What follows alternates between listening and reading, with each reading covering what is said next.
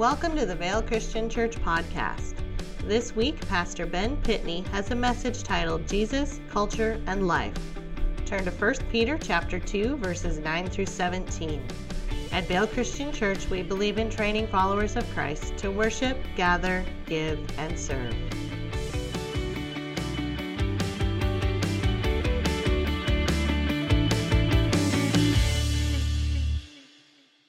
Today is uh, Sanctity of Human Life Sunday, and it's an important um, Sunday. And by and large, um, it has been our practice and our habit to address the issues and the subject pretty head on, pretty straightforward. With that being said, it is definitely, I have probably, maybe it's just me or the way I go about it uh, it, it's definitely been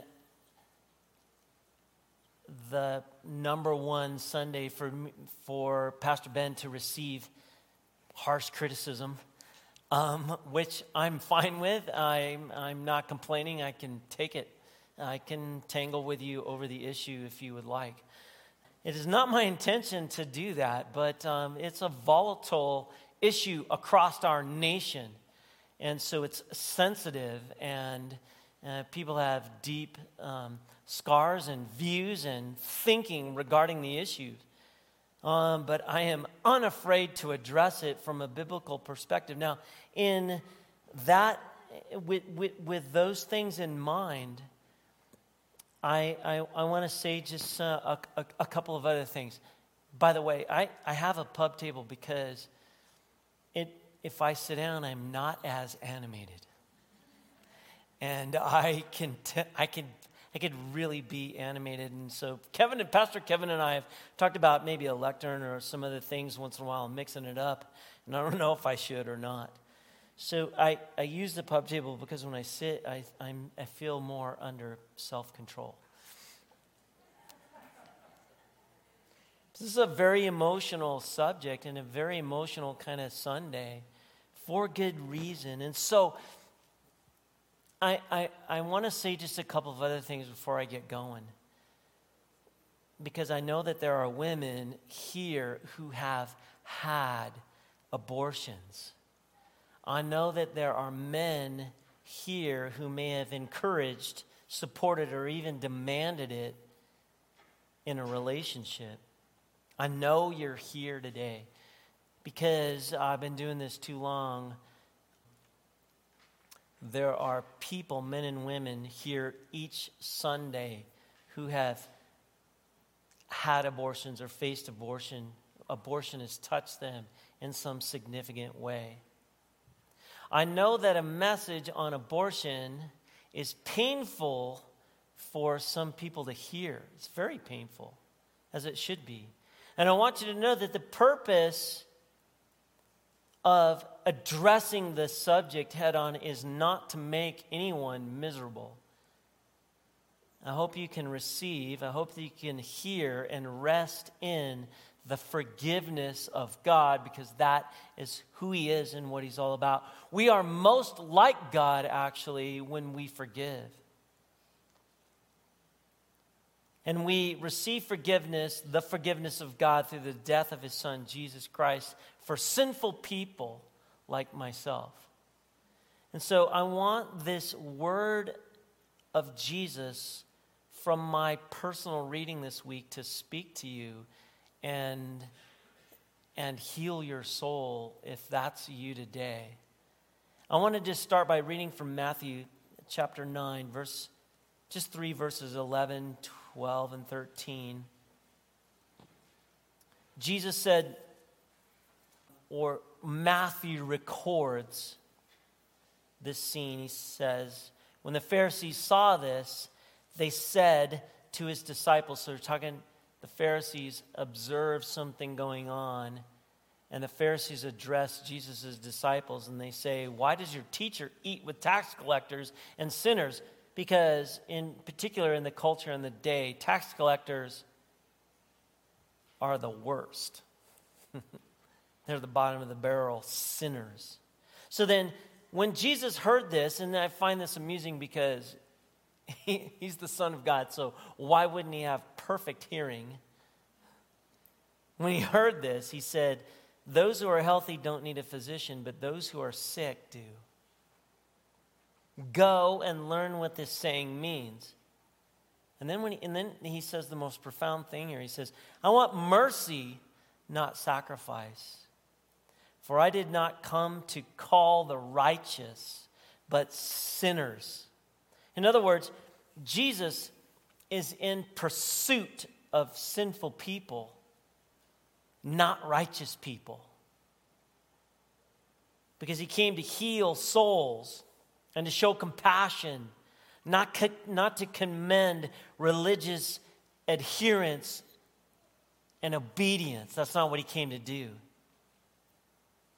And so, this is foundational for all of what I want to teach today and preach, in particular when it comes to tough issues and difficult things like racial harmony or the sanctity of human life.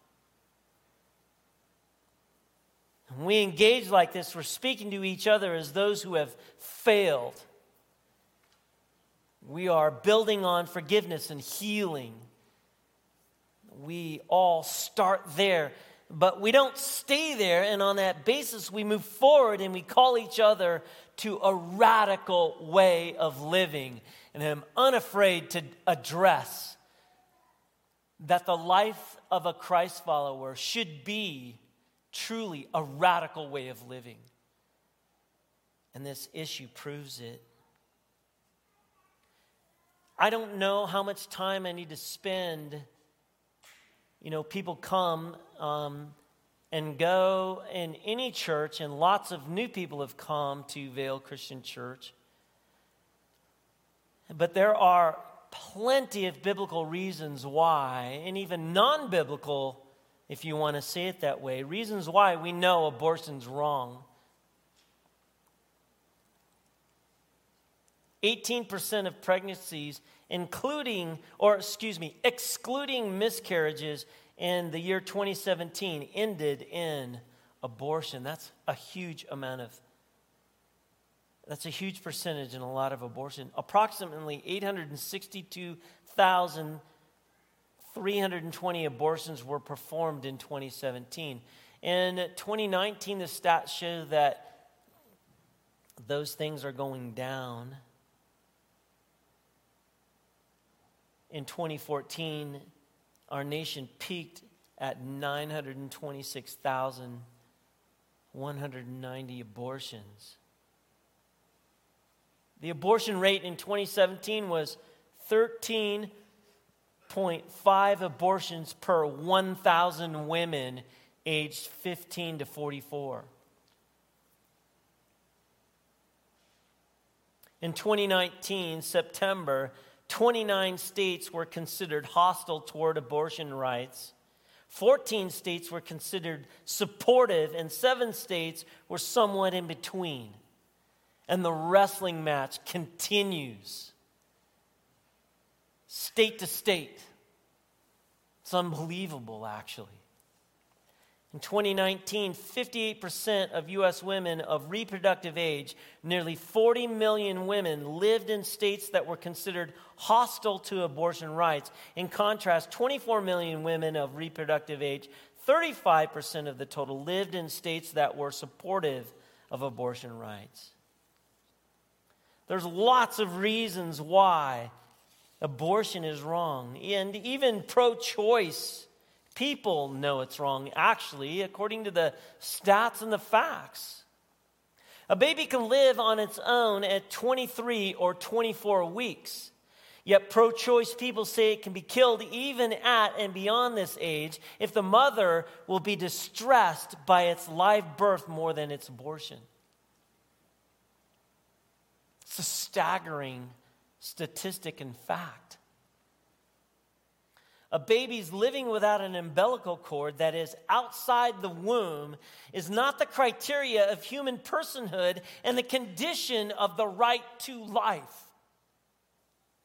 We all know this because of uh, recently of uh, people that we know who've been living on a respirator or even a dialysis machine outside uh, a dialysis machine would not jeopardize our own per- personhood. The source of food and oxygen does not determine personhood. The size of a human is irrelevant to human personhood.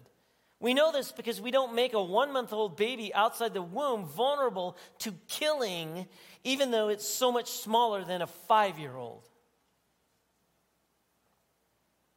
Developed reasoning powers are not criteria for personhood. We know this because we do not make a one month old baby outside the, the womb vulnerable, uh, uh, uh, and a one month old baby outside the womb does not have these powers either of reasoning, even though it's so much smaller. Life is not in jeopardy because of that reasoning power. Scientifically, we're human beings by virtue of our genetic makeup. The human code in the chromosomes is, is there from the start. We are utterly different from monkeys and rats or elephants as soon as the chromosomes of an egg and sperm meet. At eight weeks, all the organs are present brain functioning, heart pumping, liver making blood cells, kidney cleaning fluids, fingerprints formed, yet almost all abortions happen later than that date. Ultrasound and sonograms have given stunning insight on the womb that shows the unborn at eight weeks sucking a thumb, recoiling from a pinprick, responding to sound. We've all seen the amazing pictures. I don't have to put them up. The Word of God says, You will not kill, you shall not kill. But many abortions, abortionists admit that they're killing the baby human because they say it's a lesser evil women must have reproductive freedom. There are positive signs. I said since 2017, abortion rates have gone down, but other stats have gone up. It's staggering. It's a racial issue, actually. African African American women are in the highest statistics across our nation for aborting babies. It's stunning.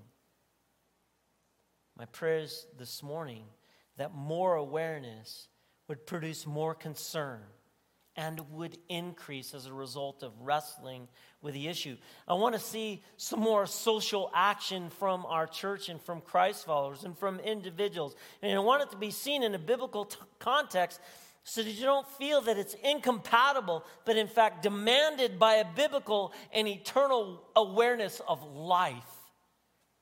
It's an unbelievably staggering issue across our nation and across our globe. 100% babies in Iceland born with known to be going to be born with Down syndrome are aborted.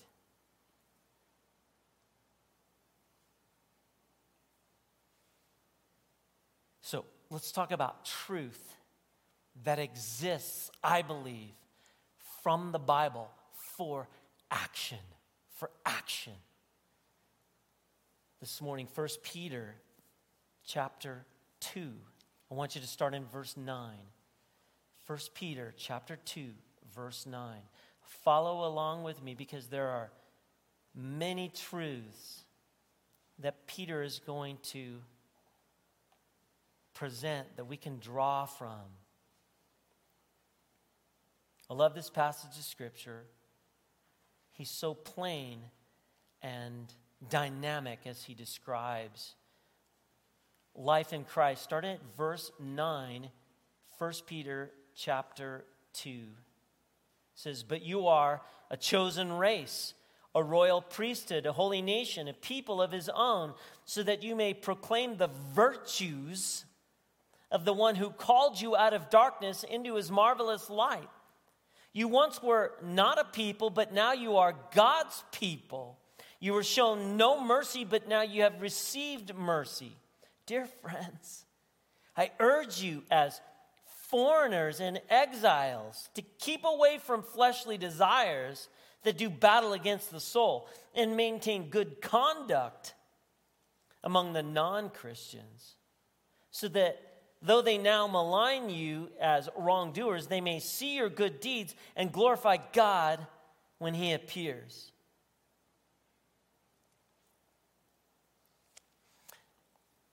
There's some other verses that we'll draw from right there, but those are all I'm going to read right now. And I want to draw the truth out of the text for the purpose of seeing what are the actions and the action steps that we should take. And you can do it with little exposition. You don't have to do a lot of work here.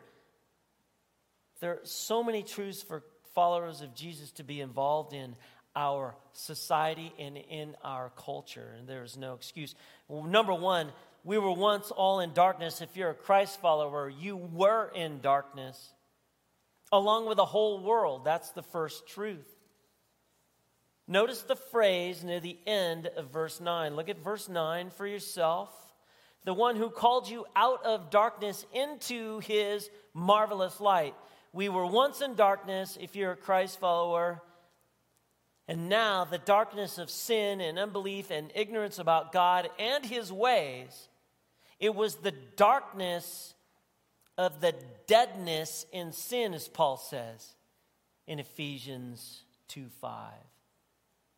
This is the condition of our culture and our society. And we were once a part of that by nature. And now we are no longer a part of that. The second truth here is God called us out of darkness into his marvelous light. This truth comes from the same phrase in verse 9 the one who called you out of darkness into his marvelous light. We're not by nature smarter, we're not by nature wiser or more courageous than those who remain in darkness. That's not the Christ follower. The difference is that God exerted toward us an, an absolutely undeserved and compelling kindness and mercy. He called us. He called us. Christ followers are called. The church is called. Paul put it like this in 1 Corinthians 1 23 and 24. He says, But we preach about a crucified Christ, a stumbling block to the Jews and foolish to the Gentiles. But to those who are called, both Jews and Greeks, Christ is the power of God and the wisdom of God. It was the omnipotent call of God that wakes us up from the spiritual sleep of death and opens our eyes to the power and the wisdom of God in Christ Jesus. This is something we can't forget. Free and powerful grace alone is the decisive reason and foundation that we are able to see the darkness of our culture and be free in some measure from it. And our culture is dark. It's true. Here comes this third truth God calls us out of darkness to send us back to, but not in, there's a difference, that darkness to proclaim his virtues. Look at verse 9. You are a chosen race, a royal priesthood, a holy nation, a people of his own, that is God, so that you may proclaim. That's a really fantastic word. so that you may proclaim the virtues of the one who called you out of darkness into his marvelous light.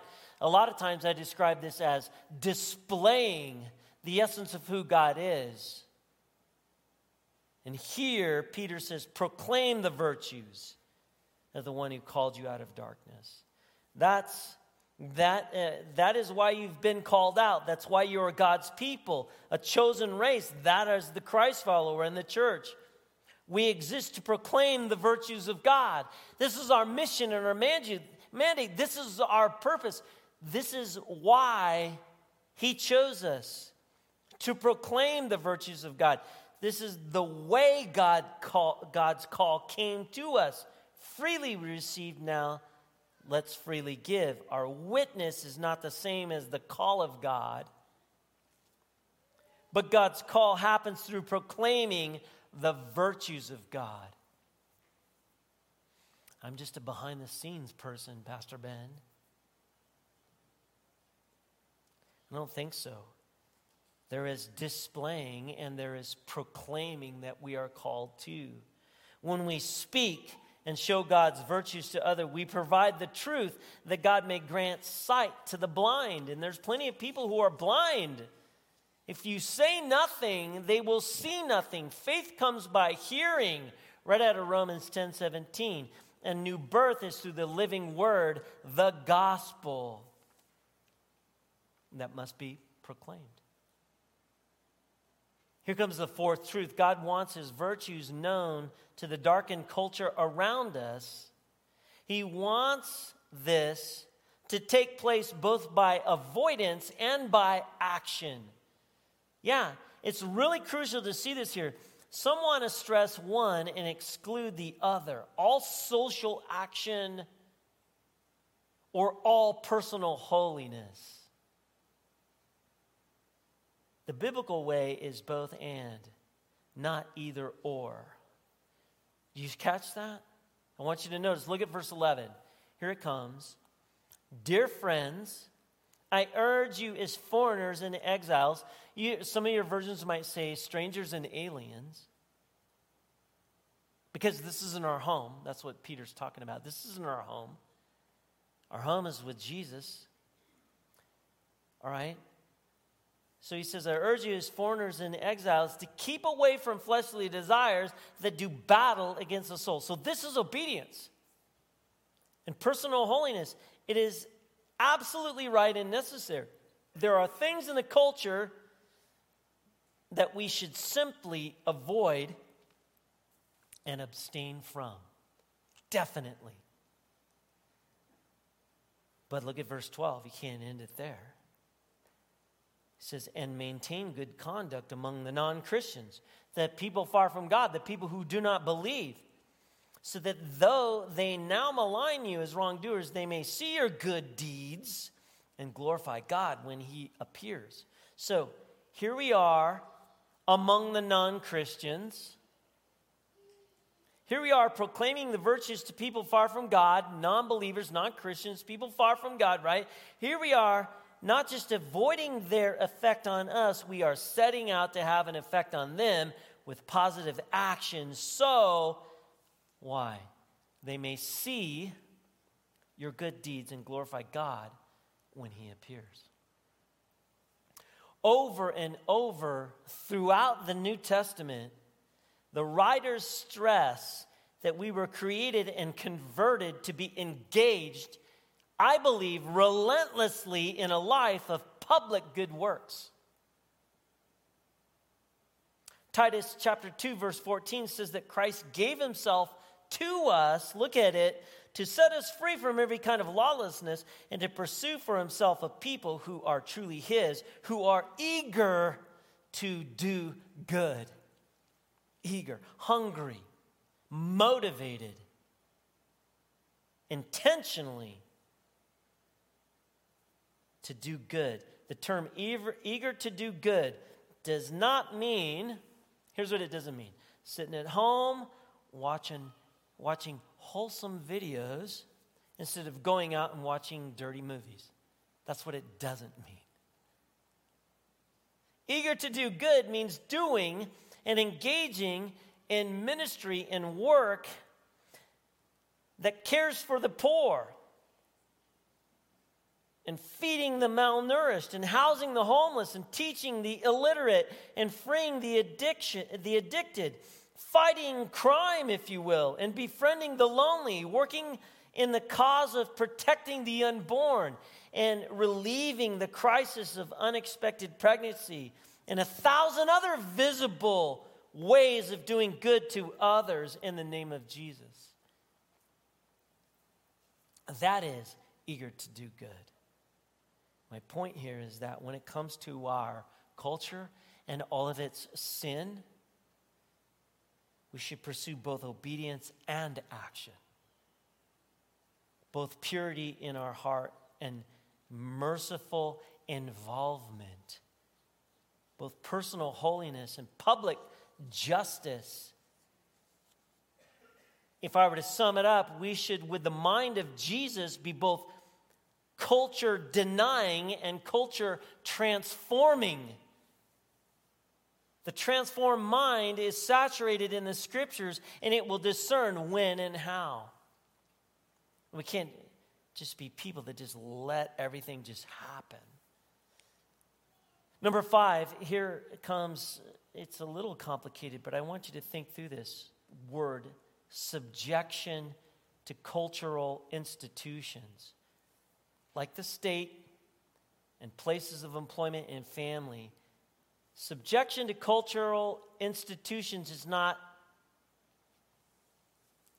canceled out by our freedom in Christ and our citizenship being in heaven and our being foreigners and exiles or strangers and aliens on earth. But our submission is put on a whole new foundation of submission to God. So we're talking about sub- subjection or submission. We don't like those words. You see the call to be subject or submissive in verse 13. Look at verse 13. Be subject or submissive to every human institution for the Lord's sake. Now, I want you to underline for the Lord's sake. It says, whether to a king as supreme or to governors as, those he commissions to punish wrongdoers and praise, praise those who do good. See, Christ followers are not self assertive rebels who um, rail against the regulations in government and business and schools and homes, all, as much as I feel compelled to do that sometimes, as much as probably you do. Actually, Christ followers are eager to be supportive wherever it does not compromise our commitment to Christ our King. Remember, we have sworn allegiance to the King. I want you to notice the words, though, in verse 13 for the Lord's sake. They're very key. Once we might have needed to be subject or worse subject or submissive out of fear. Or maybe we are submissive or sub- subject for advancement, or we have been out of greed or out of laziness, or because we believe that these earthly institutions really were our master. But that's not how the Christ follower submits now. It's for the Lord's sake. That's who the Christ follower submits to. Go down to verse 16 because you find Peter's interpretation of those crucial words. Look at verse 16, it's fantastic. Live as free people, not using your freedom as a pretext for evil, but as God's slaves. God's slaves. See, we are free. We're not slaves to any human institution. So why be subject or submit? Why can't you, why don't you, why not just drive at any speed that you want to? I feel like some people just do. Why not pay whatever tax you feel like? Why not come to class late if you want to?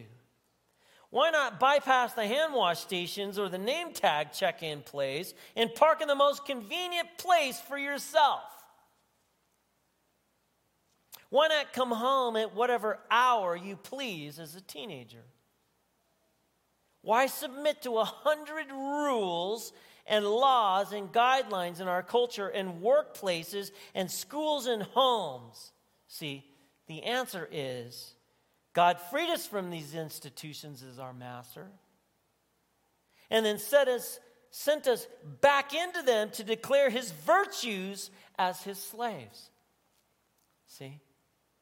Not the slaves of man, slaves of God. We're subject in freedom for the Lord's sake. Everything is different now when you become a follower of Jesus. All is from the Lord and for the Lord. Christ died to purify us for doing good, and we enter the world and the culture to proclaim the virtues of the one who called us. And I would not say that is easy. I would not say that comes natural. But that is who we are, what we are called to and our mission and our mandate. Here's the sixth one, the sixth truth you can draw from these, this text that Peter so eloquently lays out. Christ followers honor all persons, actually. And they seek to do it in different ways that are not the same for each, but appropriate to their roles in life. What do you mean? Verse 17 honor all people, love the family of believers, that's the church, fear God, honor the king. Fantastic summary. There's a special honor for the king, no doubt, when you swear allegiance to him. There's a special fear for God, no doubt. There's a special love for the fellow Christ follower, because this is where God chooses to live and dwell but there is an honor for all persons, including the wicked. What does this have to do with me? It lays out quite nicely, according to Peter. The unborn should be honored. Number two, let's simply not be passive and apathetic people, priding ourselves in our avoidance uh, uh, ethic, our personal holiness. It's both and, remember? Number three, let's live in the power of the grace that called us out of darkness into light. And let's turn back to that very dark and dying culture and honor all people, love the family of believers, and fear God. It's plain and truthful. Number four, let's honor the king, the one who called us to proclaim his virtues. And before I get to number five, I met with uh, the Hands of Hope organization this week and some leadership people and just some really great things emerged. I've been asking questions about this. this thing that Hands of Hope has taken on, it's a daunting thing. It's an expensive thing. It's called the Stork Mobile Medical Unit. So I just asked a lot of questions about it. I got a good brochure and some pictures and things like that. This is the Stork Mobile Medical Unit. It's an ultrasound, it's got ultrasound machines in it. You can get a pregnancy test.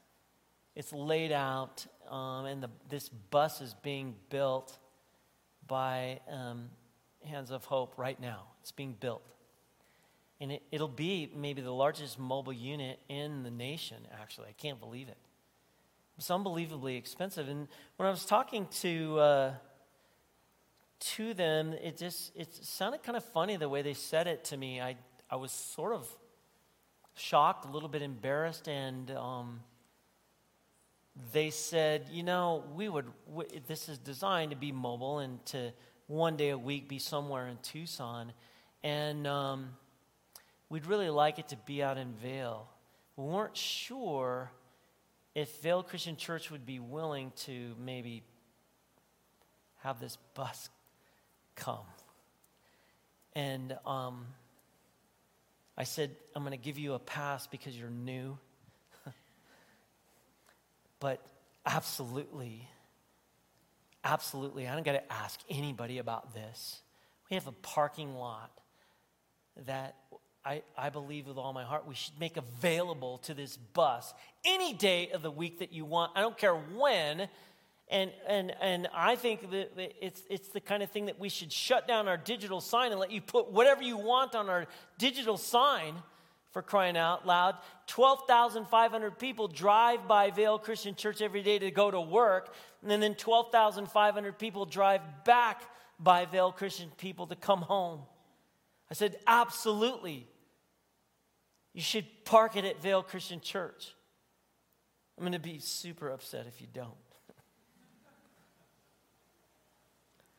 But I went on to ask a lot more questions. I mean, you guys, it's, it's magnificent. Look at all the stuff in there. But this is the part that staggers me, that just, I just, it just is astounding. It's a the mobile medical unit itself, plus license and taxes, is a $426,000 expense. The two sonogram machines, plus all the other equipment, it's another hundred grand worth of equipment. Just the exterior stuff that you want on the bus, the wraparound stuff that just declares what it is and what it does, it's a $10,000 price tag. The total cost of this bus is $536,000. Ridiculously expensive.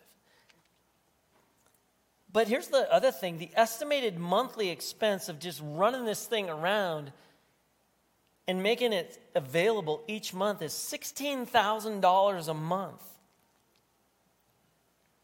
That's staggering. The mobile unit is going to help expand services to where people need it most. Instead of saying, hey, come here, we, the whole idea is to plan to be an active presence at schools and colleges and campuses and other areas throughout the community. And Vail should be one of those. I asked no one. I got a habit of that. But I said, I, I, I, whenever this is finished, start with us. Start with us. We'll do everything that we can. I didn't say this to anybody else, but I said it this morning, and so Mark is scrambling around here and he put it together for us, Pastor Mark. I said, I'm going to encourage people to give. I think we should, I think we should raise several thousand dollars um, to help do this. I think we should put our money where our mouth is, and I think we should put action um, to words. And I think you should open up your checkbook and write a check today. And I think we should help support to the tune of several thousand dollars. I don't know. I'm not going to say how much um, to do this. This is one of, if not the ugliest issue across our globe. And I think it breaks God's heart. And we are a royal priesthood chosen to declare the virtues of God. And I think something like this does that. And I think it should do it in our parking lot at minimum. At minimum. Ah, I knew I was going to get all fired up and emotional. That's how volatile the issue is. Um, you should give over and above what you normally give, uh, but you should give today. Thank you, Lord, for the truth and the explanation and the declaration um, from Peter in the scriptures. Now help us to apply this to our lives. Says everything to do with us, Lord God. We pray this in Jesus' name. Amen.